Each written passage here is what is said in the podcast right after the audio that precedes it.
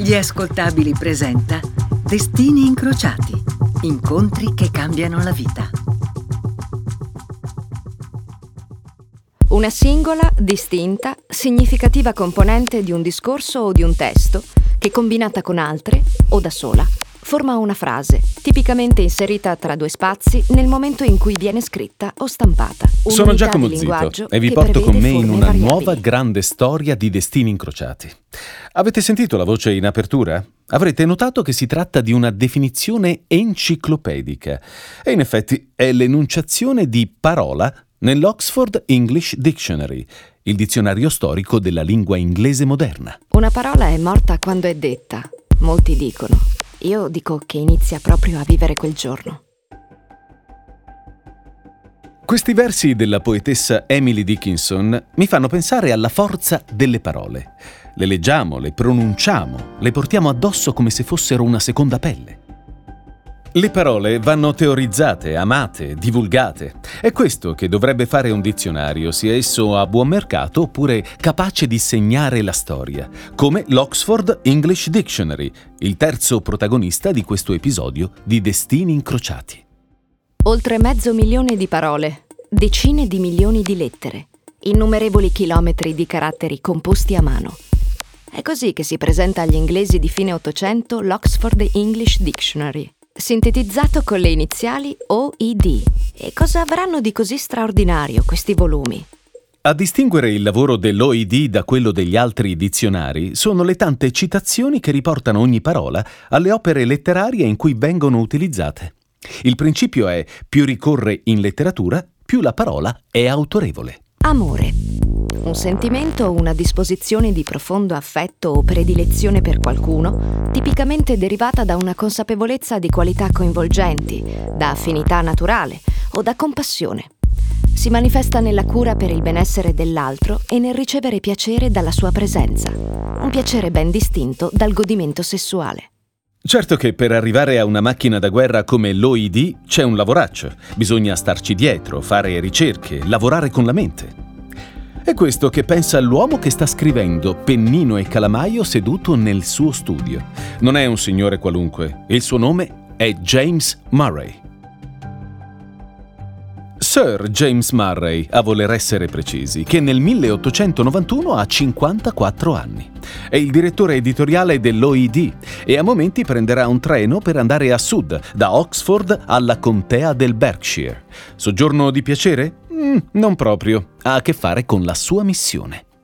Murray è diretto nel Berkshire per conoscere la persona che più di tutte ha reso grande l'OID.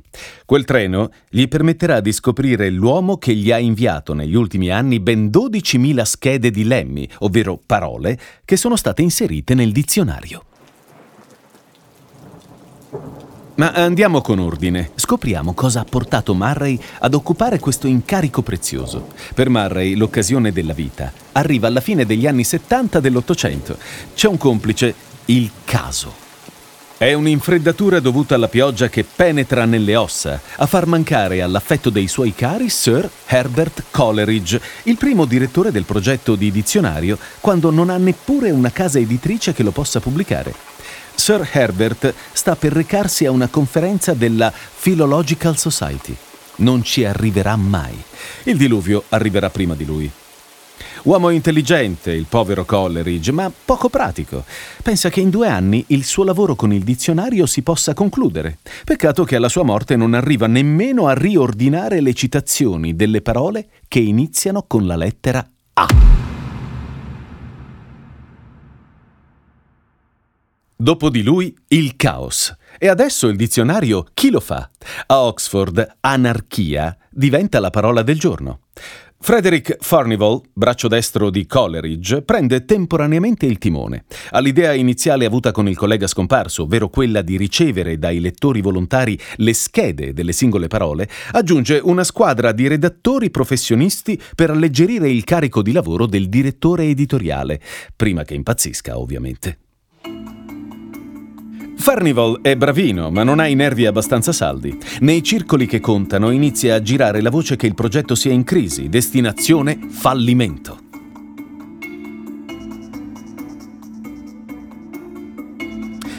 Frederick Fornival sarà pure mediocre come direttore editoriale, ma è uno che ha un buon fiuto per gli affari ed è capace di capire quando qualcun altro ha più talento di lui. Ha adocchiato durante una conferenza della Philological Society uno studioso intelligente e sveglio che potrebbe essere un bravo regista per il dizionario Colossal. Il suo nome è James Murray, scozzese, forse un po' pedante, ma con le capacità giuste. Pubblicazioni importanti, esperienze da insegnante, curatele di opere poetiche, insomma, non proprio l'ultimo arrivato. Peraltro, pensa Frederick, questo Murray potrebbe piacere ai parrucconi della casa editrice Oxford University Press, candidata a pubblicare il progetto. Beh, come strategia ci sta. E così, dopo aver convinto i signoroni di Oxford con alcune pagine di prova, James Murray prende la guida dell'OED. Il resto è storia. Per prima cosa, Murray segue l'idea di Coleridge e Fornival di coinvolgere i lettori. Il comitato editoriale. Richiede l'aiuto in Gran Bretagna, in America e nelle colonie britanniche per portare a termine l'opera di volontariato iniziata con tanto entusiasmo vent'anni fa, leggendo e selezionando citazioni dai libri che ancora rimangono da esaminare. Un annuncio distribuito ovunque, librerie, edicole, negozi, anche nei posti più impensabili. Una copia della notizia arriva infatti in una delle spaziose celle del manicomio criminale di Broadmoor, a Crowthorne, contea di Berkshire. Ultimo piano, blocco 2. La prende in mano un uomo che per noi è ancora misterioso. James Murray sta attraversando il sud del Regno Unito per andarlo a trovare. Lo sconosciuto è un essere umano che con le parole ha una relazione complicata. È lui il secondo protagonista di questo episodio di Destini Incrociati. Si chiama William Chester Minor. Qualche informazione? Bene, eh, medico, pazzo, assassino.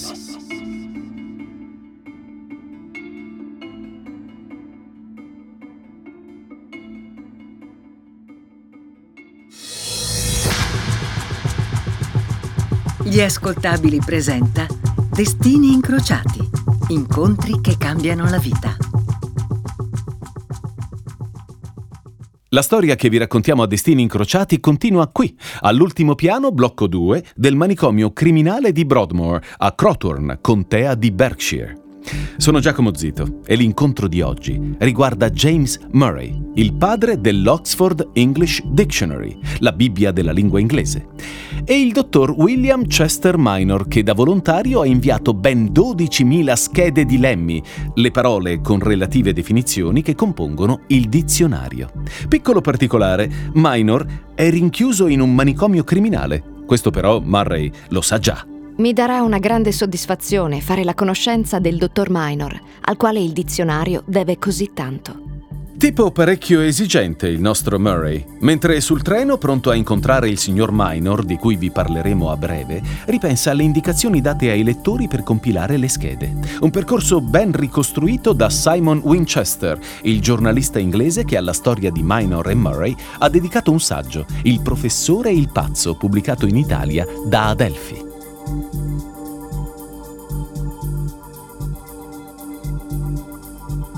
Le citazioni devono essere posizionate su una metà della scheda. La parola che costituisce il lemma, da Murray definita catchword, va nell'angolo superiore sinistro. È importante anche riportare la data della citazione che deve comparire sotto, seguita dal nome dell'autore, titolo dell'opera, numero della pagina, estratto della citazione stessa. Insomma, non è una cosa che si fa ad occhi chiusi.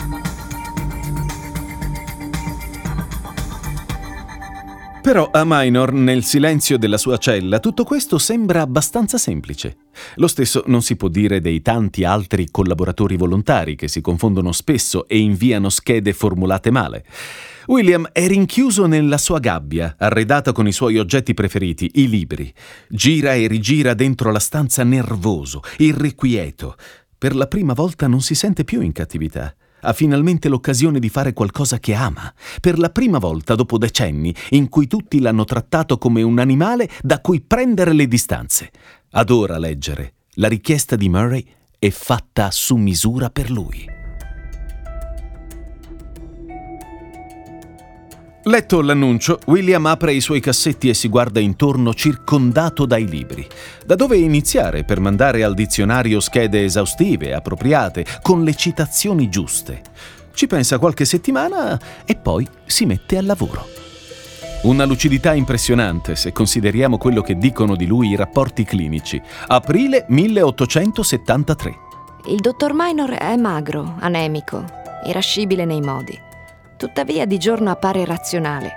Impiega il suo tempo dipingendo e suonando il flauto.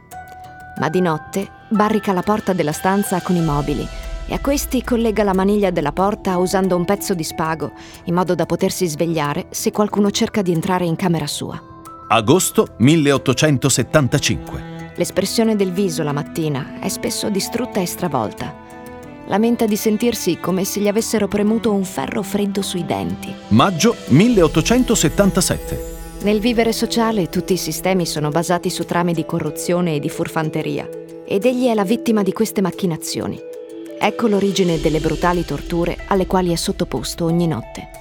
Mentre il treno sfreccia verso sud, Murray pensa a questo bizzarro signore che dall'oscurità della sua cella gli ha risolto non pochi problemi con le schede che invia da tanti anni. Per molto tempo dell'identità di questa persona gli è interessato poco, pensava fosse un semplice medico di provincia come tanti altri. Poi un giorno la verità. Un bibliotecario che segue i lavori di segreteria e di raccolta delle schede gli rivela per caso l'informazione più insolita e sorprendente che Murray abbia mai ricevuto. Il signor W.C. Minor, in realtà, è un assassino. È il 1872. Un uomo crolla a terra abbattuto da un colpo di pistola. Non siamo davanti a un caso di geometrico, rigoroso piano omicidia. Eh no, ad avere aperto il fuoco non è neanche un serial killer o un delinquente di mezzatacca. Il criminale, dopo aver colpito, sta per andare a consegnarsi alla polizia. Solo un pazzo si comporterebbe così. E in effetti quel pazzo è William Chester Minor. È nato nel 1834 in Sri Lanka, a Serendip, da genitori americani. Il papà, un missionario, dopo un breve periodo di tempo in Oriente, lo riporta al modo di vivere rigido degli Stati Uniti d'America. William si laurea a Yale in chirurgia. Un bravo medico, ripete qualcuno. Ancora per poco, però. La sua rovina ha un nome. Guerra di secessione. William, un uomo di pensiero più che di armi, viene arruolato come chirurgo nelle fila dell'esercito nordista. È un buono, uno che ama leggere, dipingere acquerelli, pensare. Non è pronto alla follia e al dolore che la guerra si trascina dietro. Non ha neanche il tempo di valutare bene la cosa, perché la battaglia di Wilderness gli si para davanti agli occhi, accompagnata dall'odore insopportabile della morte. È il 1864. Il presidente Lincoln affida le forze dell'Unione al generale Ulysses Grant, dando un ordine preciso. I disertori dovranno essere puniti in maniera esemplare. Nelle foreste di Wilderness, in Virginia, è maggio. C'è una foschia tremenda. Nessuno vede nulla, non si può salire a cavallo né andar giù di artiglieria. Bisogna scannarsi corpo a corpo. Le testimonianze dei soldati che hanno partecipato alla battaglia non lasciano spazio alla dolcezza. I traini di munizioni saltavano in aria. I cadaveri venivano arsi nella conflagrazione. I feriti, con la folle energia della disperazione, si trascinavano con gli arti laceri e mutilati. E sembrava che da ogni cespuglio pendessero brandelli di indumenti macchiati di sangue. Era come se i cristiani si fossero trasformati in diavoli e l'inferno avesse usurpato il posto alla terra. Minor guarda questa devastazione terrorizzato. Gli ufficiali si sono accorti che qualcosa in lui non va. Forse Aiel è stato abituato troppo bene. Basta libri, più azione. Pensando di fargli un regalo, gli fanno marchiare con un ferro bollente il viso di un disertore. È un immigrato irlandese, uno dei tanti reclutati dall'esercito dell'Unione nelle città americane. Un ragazzino di vent'anni che vuole tornarsene a casa, lontano da quello schifo. Minor non ha alternativa. Non possiamo comprendere la rabbia, il terrore che prova, ma siamo in grado di dire che dopo quell'episodio la sua vita cambierà per sempre, in peggio. Da lì in poi inizia la discesa di Minor verso la paranoia. Comincia ad avere il terrore degli irlandesi. Il viso deturpato del disertore ritorna sempre davanti ai suoi occhi come un incubo. Per lui si aprono le porte di qualche ospedale psichiatrico e nel 1871 il trasferimento nel Regno Unito dal porto di Boston. Un nuovo inizio? Più o meno. Giusto per stare sicuro, oltre ai libri e al materiale per dipingere, Minor porta con sé una pistola. L'Europa che dovrebbe rigenerarlo lo fa diventare un assassino. Ma andiamo per ordine. A Londra Minor si stabilisce nel sobborgo di Lambeth, che non è esattamente il posto migliore per un rehab. Prostitute e malviventi sono all'ordine del giorno e la paranoia intanto aumenta. Una notte, per la strada, un certo George Barrett ha la sfortuna di incrociarlo. Minor lo conosce di vista, quell'uomo è un maledetto irlandese, gli si sta parando di fronte, vorrà sicuramente farmi del male, pensa. Adesso mi segue in camera, mi deruba e mi ammazza.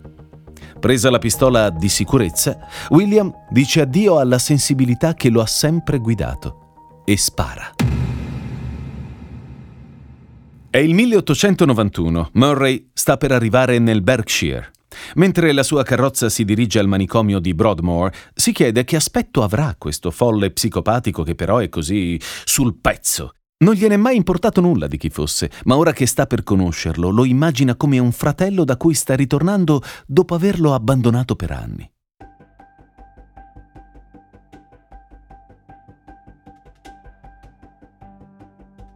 Quando Murray incontra il dottor Minor per la prima volta negli spazi all'aperto di Broadmoor, si trova davanti un uomo un po' trascurato anche se a dire la verità pensava peggio. Nota subito che entrambi hanno la barba bianca, non una cosa così incredibile, ma gli sembra una coincidenza interessante. Si stringono la mano, entrambi incuriositi l'uno dell'altro.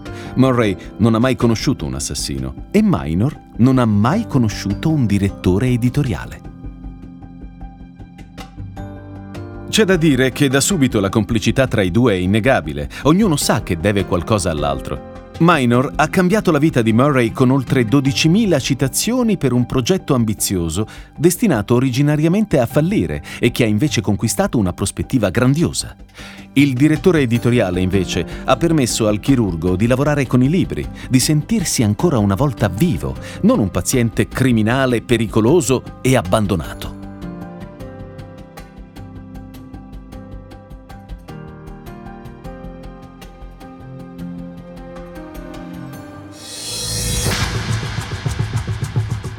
Gli ascoltabili presenta Destini incrociati, incontri che cambiano la vita. Che dite? In qualche modo questa storia ci trasmette un messaggio positivo. Ci dice che la cultura a volte può salvare anche il più disgraziato degli esseri umani. Come William Minor, medico paranoico colpevole di avere ammazzato un povero sconosciuto irlandese durante uno dei suoi raptus. Un uomo colto, però, che contribuisce con il suo lavoro a rendere grande l'Oxford English Dictionary, diretto da James Murray, l'altra persona di cui vi stiamo raccontando due o tre cose.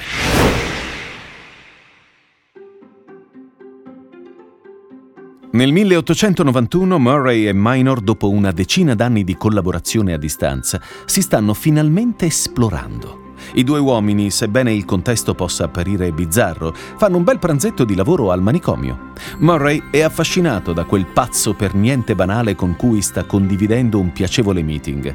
Dio, è più interessante dei dirigenti che pascolano a Oxford. Di certo puzza meno di naftalina.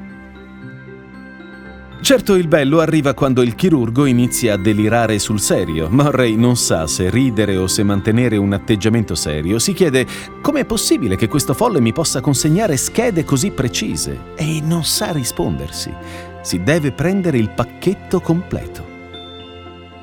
James decide di andare a trovare Minor più volte, a Broadmoor. Quando fa bel tempo i due si concedono passeggiate rilassanti sulla ghiaia del Terrace, il sentiero che si affaccia sulla parte meridionale del manicomio. Qualche altro paziente prova a intromettersi tra i due. Che avranno mai di così segreto questi signori da confabulare senza sosta? Grande mistero. Magari entrambi vogliono soltanto scappare da qualcosa. Murray forse dalla polvere di Oxford e Minor dalla solitudine. Non lo dà a vedere, ma quando l'amico riparte si sente un po' male. Nel corso degli anni, James e William sono più uniti che mai. Il loro legame è così forte che il direttore editoriale riesce a capire quando Minor sta per abbandonarsi ai suoi deliri. E a volte Murray è pure previdente. Un colpo di telegrafo al manicomio. Com'è che sta William? Posso venire a trovarlo o ha la luna storta? In caso di risposta positiva, un treno riunisce i due amici. In caso di risposta negativa, Murray preferisce di gran lunga restarsene a Oxford. Murray non smette di essere sorpreso dagli atteggiamenti del suo amico pazzo. Un giorno gli confida di un viaggio che farà in Sudafrica, dove lo hanno invitato a tenere una conferenza. Gli costerà un occhio della testa. E mentre è a casa a fare i conti per sistemare il bilancio familiare un po' preoccupante, riceve una lettera che lo lascia senza parole.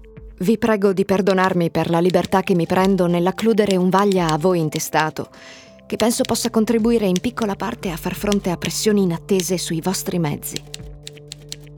Peccato però che Minor non sia sempre così lucido. All'infermità mentale si aggiunge anche quella fisica. L'uomo cade dalla vasca da bagno. Questo tipo di incidente non risulta mai piacevole per una persona sana di mente, figuriamoci per chi non lo è. E intanto a Broadmoor l'ex chirurgo viene considerato un peso. Ha goduto di troppi privilegi. È ora di dire basta. Qualcuno gli tolga la cella coi libri, ripetono i dirigenti del manicomio. È vecchio ormai, tanto vale confinarlo nei locali dell'infermeria. Murray, affiancato dalla moglie Ada, si ribella. È inammissibile che un tale genio sia trattato così, piuttosto fatelo tornare negli Stati Uniti. E in effetti in America Minor ci ritorna. Dopo un po' di tira e molla burocratici, l'Inghilterra lo abbandona al suo destino. L'uomo sarà ricoverato in un ospedale psichiatrico americano sotto tutela del fratello. È Winston Churchill, il Prime Minister in persona, a dare il placet. Se ne vada questo minor, scarceratelo, va bene, ma non rimetta piede in Inghilterra mai più. Il momento è arrivato. Dopo decenni di soggiorno forzato in Europa, William si deve riconnettere alle sue radici. 16 aprile 1910. Nel giardino di Broadmoor, William e James si incontrano per l'ultima volta. C'è anche Ada, la signora Murray, che non ha mai visto suo marito così triste. William non sa cosa lo attende oltreoceano. James non sa come farà senza le visite a Broadmoor, senza quell'amico bizzarro che oggi si sveglia in un modo e domani in un altro. Non vuole mostrarsi troppo vulnerabile, anche perché ha paura di poter influenzare lo stato d'animo di William. Lo saluta in maniera formale, basta una stretta di mano. Non lo rivedrà mai più. Tutto quello che il suo corpo non è riuscito a esprimere, però, James Murray lo riversa in un unico gesto. Consegna a William Minor i sei volumi fino ad allora pubblicati del dizionario. È la prima volta che Minor vede il frutto del suo lavoro così meticoloso, preciso, raffinato. E chissà se ha mai saputo cosa ha detto di lui nel 1897 il suo direttore editoriale. Le parole di Murray chiudono questo episodio di Destini Incrociati e vi danno appuntamento alla prossima. Tanto enorme è stato il contributo del dottor Minor negli scorsi 17 o 18 anni che potremmo facilmente illustrare gli ultimi quattro secoli usando soltanto le sue citazioni.